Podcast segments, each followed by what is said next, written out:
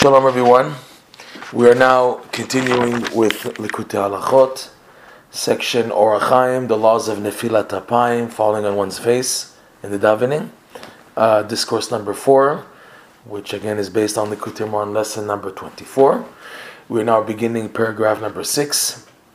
After Rav Nosson already showed in the previous paragraph five that it was common even in Jewish history of sages in the Gemara and, and further to do jokes that act silly.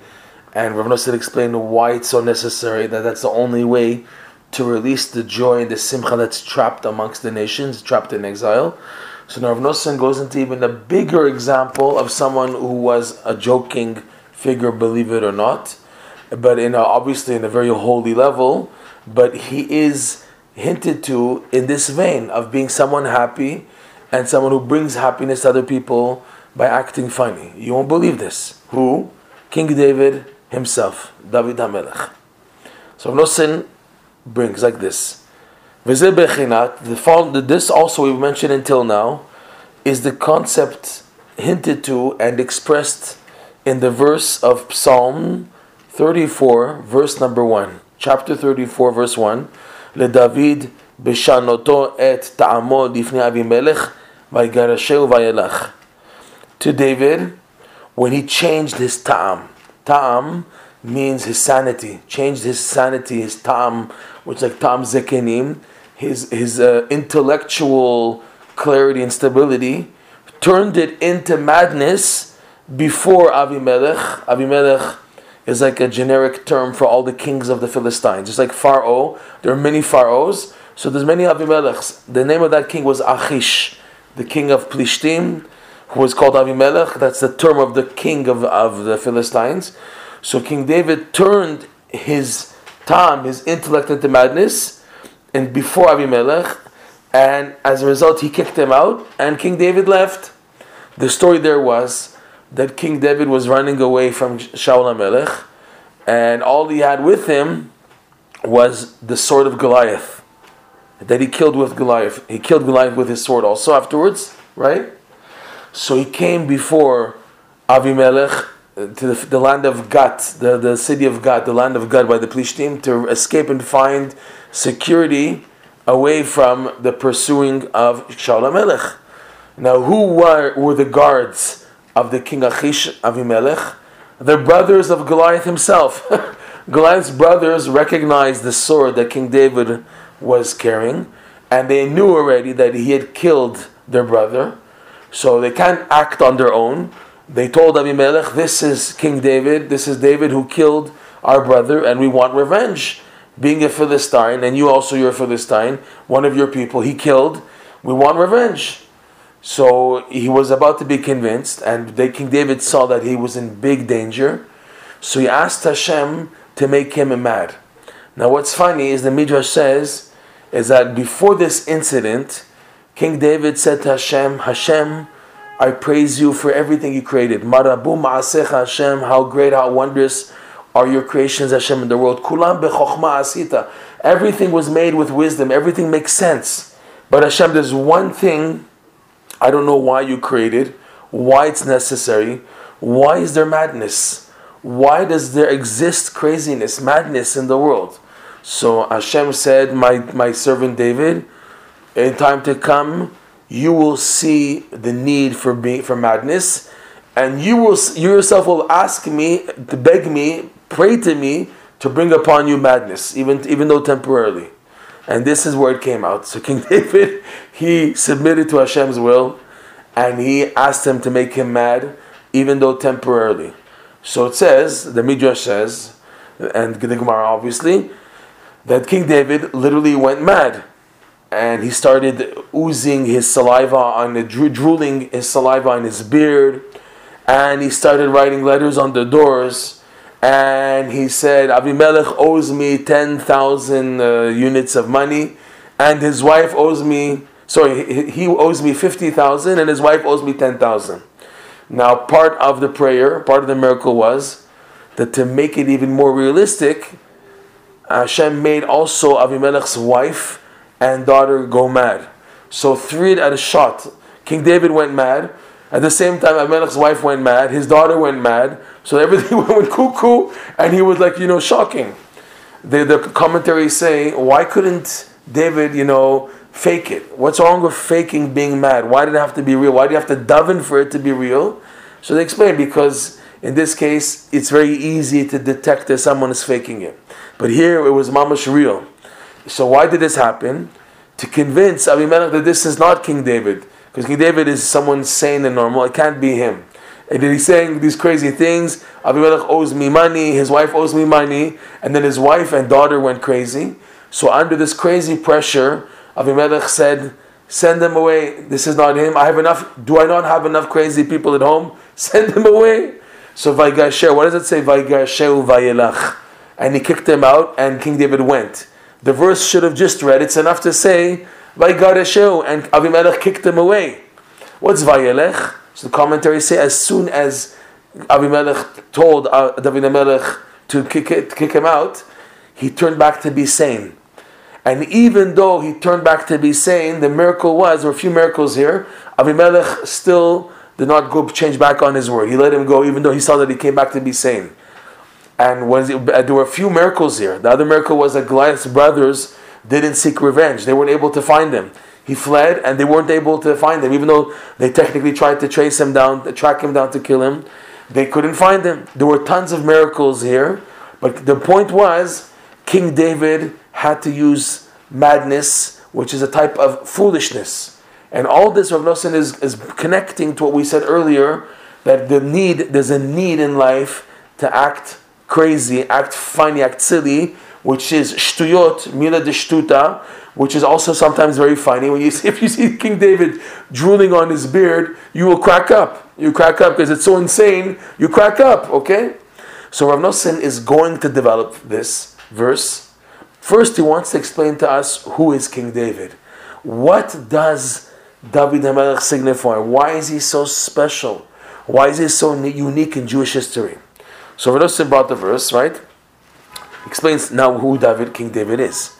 Ki David HaMelech, what does he represent? Who is he first of all? Who bechinat malchut dikdusha? King David, he's called King David, the Davidic dynasty, the kings. Even Shlomo was underneath him. Chizkiyahu was under him, under him. Asaph, Yoshaphat, all the good kings of the, of the Jewish people of the Davidic dynasty, which is the lasting one, right? They're all called under David HaMelech. He represents what's called Malchut Dikdusha, the kingdom of holiness, on a simple level, because he was a Jewish king. So automatically, being a Jew, which is a servant of Hashem, and being a king, so it's a kingship of holiness. But in our context, also the Malchut Dikdusha, Shehi Bechinat Hashchina, like we said, the kingdom of holiness is also called the divine presence. This Rabbi Nachman quotes in lesson 24. This is a, a known concept. The divine presence is Hashem's presence, which is the kingship of holiness. What gives us the awe and fear of heaven is that Hashem's presence is with us. If Hashem's presence was not with us and there would be a totally detachment, we don't have the fear and emuna to serve Hashem. What pushes a Jew to serve Hashem is he feels the Shekhinah. Now he may not see it. Even though a person doesn't see it, but his mazal feels it.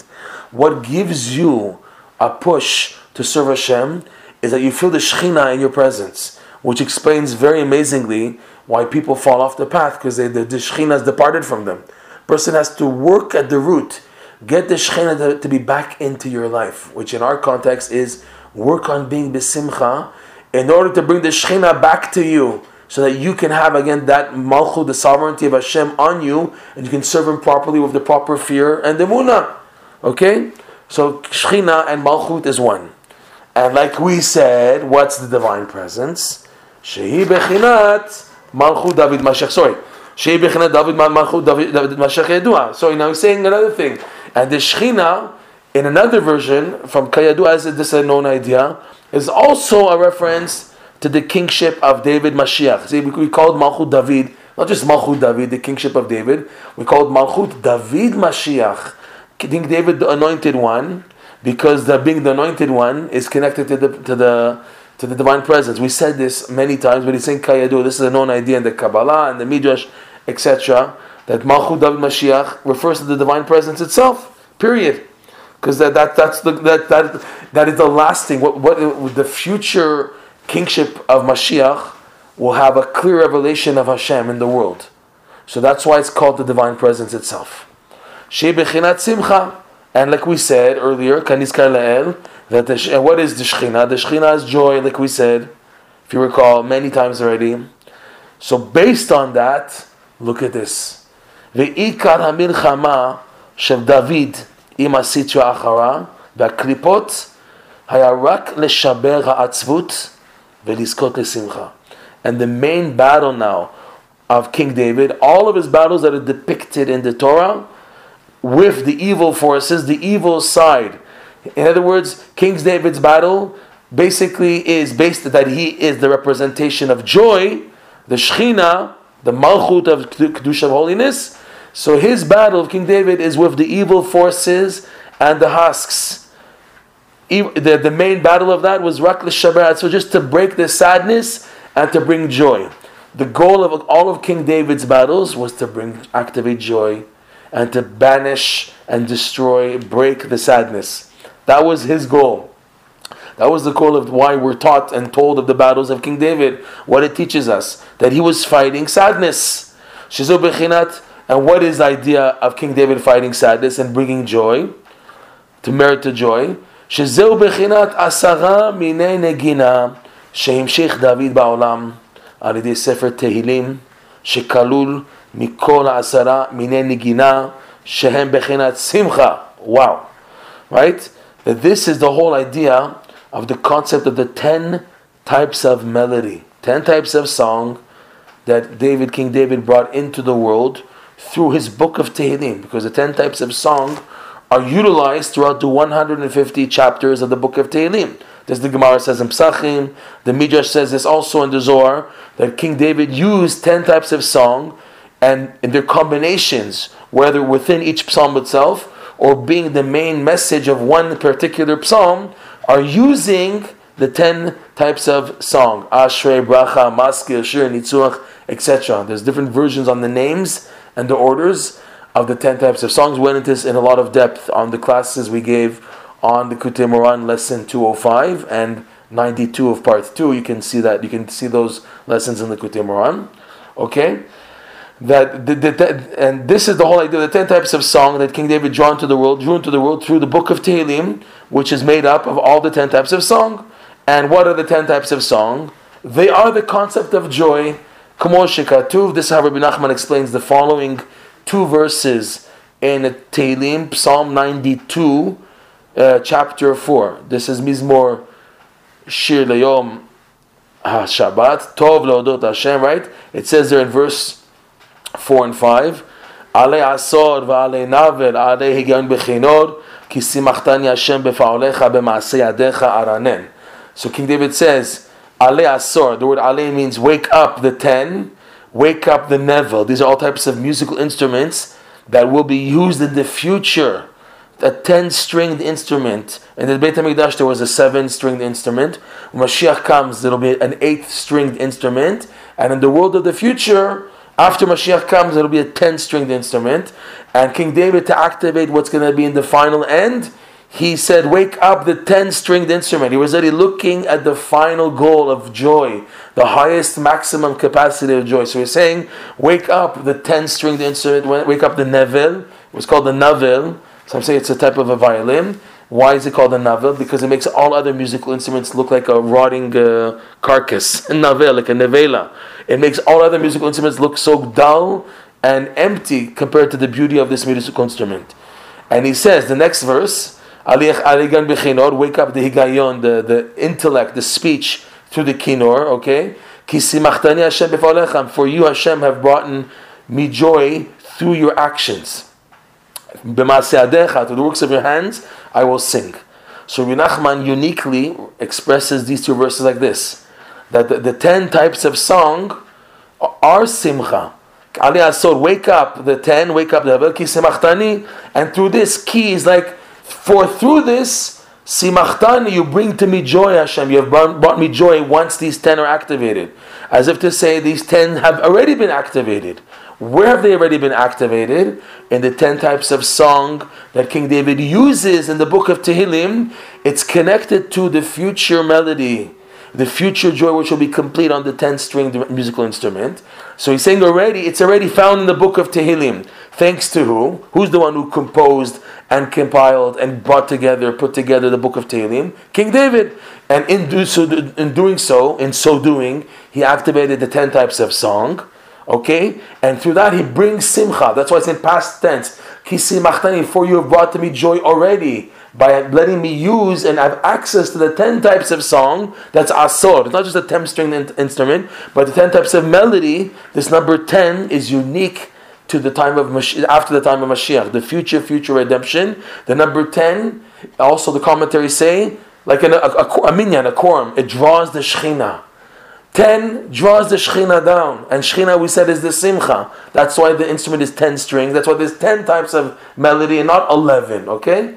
King David was also see, Adam HaRishon was punished with ten types of curses, and the, so therefore the rectification involves ten, the ten uh, melody, the ten types of song, and that's what he says, Ali Asor. So, so Rabbi Nachman's reading it as 10 types of melody. Wake up, Ale, wake up the 10 types of melody, Ali Navel, because they have brought joy to me. Samachta Hashem, you brought me joy through your, your actions of activating the 10 types of song.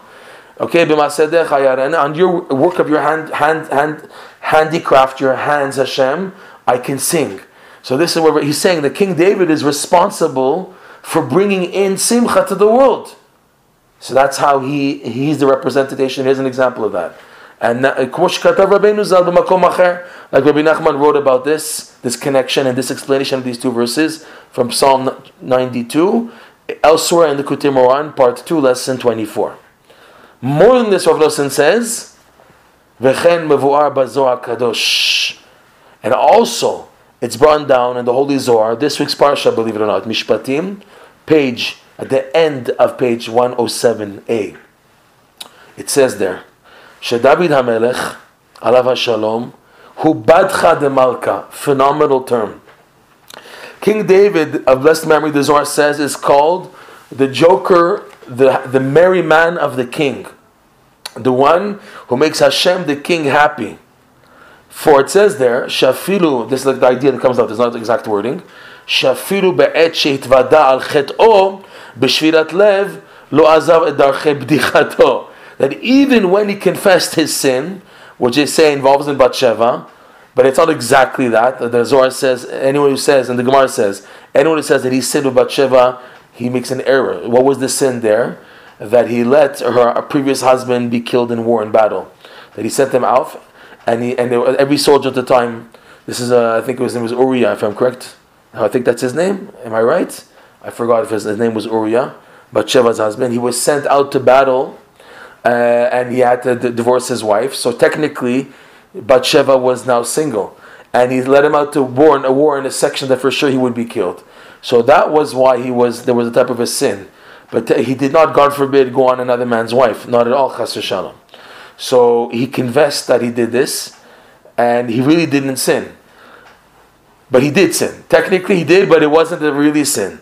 So he, the, the Zohar says like this that King David said, Hashem, you know that I didn't sin really, but the reason why I'm confessing like I, I, I, I let myself make an error, which seems that I made a mistake, is that you should be right. Because Hashem said one thing, and King David said another thing. Hashem said, King David said to Hashem, You can test me, Hashem, and I promise I won't fall.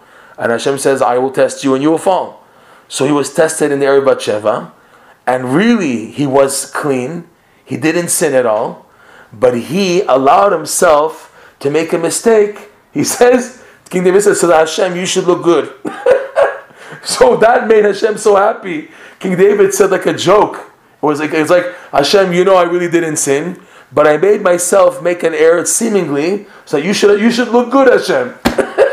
so the Zohar says he got Hashem so happy with that attitude that even though he's confessing, and he really confessed, but then he says, You know, Hashem, you know, really I didn't sin, but I did it. I purposely made myself make an error so that you should be right in the end. Because you said, You know, I said Hashem test me and you'll see I won't fall. And Hashem says, You'll see I test you and you will fall. So in the end, King David saw that he was winning, but in order for Hashem's words to be true, he made himself an opening that he should fall. The Gemara says also, the only reason why King David, as if to say, erred, is in order to teach other people to do repentance. That if he can do tshuva, he made an opening so can lead other people also to do tshuva.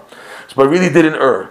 So the way the Zohar says it there, that he made the king laugh, because even though he's confessing, you know, Hashem, I did this, but you know, really, so that attitude of, of, of hashkafa is funny in Hashem's eyes, because it's like an opening. You know, really, I, am okay, but Hashem wants you to look good. So, I, so as I, I, I purposely when you hear that, you yourself crack up. But that, that's how the Zohar says he was able to get Hashem happy. Even though he's confessing, Hashem loved him because he's able always to find a way out. It's in a way similar to, to Rabbi Nachman's tale of, it's called Masem Bitachon. That there was someone who was always happy, and it's, it's, a long story, story short, really can't go into details, but this man was always able to be happy even after all the decrees the king made and the king tried to corner him in a situation where he had to do something which was very painful to cut off somebody's head, and he really didn't want to do this, and he was dreaded, he was worried about it, and his sword. Uh, the king did it in order to make a fool out of him because he pawned the metal sword that he had by being a guard for the king and he pawned it so he can have some money in order to be happy every day. Every day was happy because he had food to, food to, to put on his table and make a nice meal. And the king was saying, "How could somebody be happier than me?" So he worked hard to get this soldier, this this this simple Jew, to be sad, and nothing worked out. So he also the final stage was that this Jew took up a, jo- a job to be a, a soldier for the king and he need how is he gonna and and, the, and he asked if he can have an advance in his pay of being a soldier, a guard for the king. The guy in charge said, "I can't pay you today, only at the end of the week," because that was the king's order. Originally, everyone got paid at the end of every day, but that, the king, in order to corner him, he said, "Don't pay any of my soldiers until the end of the week. Let them try to mistad there. Let them try to work things out until the end of the week." So he needed money that day. Eh, so what did he do? He pawned the, the, the sword. When the king found out that, so he wanted to make a fool out of him and to break his joy. So, so he sent him, he brought him someone in front of him to cut off his head, and he summoned all the ministers and guards at the spectacle. So he said, "But the king, I never might have killed somebody. So I'm a king. I'm ordering this man has to be killed." So what did he say? He said, "Hashem, if this man is really not liable to the death penalty, then please let my sword turn into wood." And then with that, he took out the sword from its socket and in front of everybody they saw that it was wood. So everybody started cracking up, and even the king started cracking up, and he said, Okay, go home, go, you're good. You're good. I, I won't bother you anymore. I see you're able to be happy in every circumstance and able to get through everything. That's how the story ends. So, in a way, this story is very similar to King David being a Badchan in the eyes of Hashem. That King David was able, the Zohar says there, to play games of Hashem that even though I'm confessing, but I'm able to like make a statement and an expression which you can crack up with. You can make a joke out of it. That's why the Zohar calls King David a Badchan. Let's see how Rav Nosson concludes this idea of King David. וכן בורא בזוהר הקדוש שדוד המלך עליו השלום הוא בתך דמלכה שאפילו בעת שהתוודע על חטאו בשבירת לב that even though when he confessed his sin with a broken heart like he really sinned לא עזב את דרכי בדיחתו he did not abandon his pathways of being happy and making merry and joyous. Like it's brought down there in the Zohar, Mishpatim 107a, see there. Because going back, King David, what does he represent? He represents Simcha. He represents Malchut Dikdusha, the kingship of holiness. Shehi Bechinat Ashchina, which, like we said many times in the Kutim lesson 24, that this is the idea of the divine presence. And what is the divine presence? Like we said, She Simchatan Shal Yisrael. This is the joy of Am Yisrael that give them always hope that Hashem is always with them no matter what, as we mentioned before.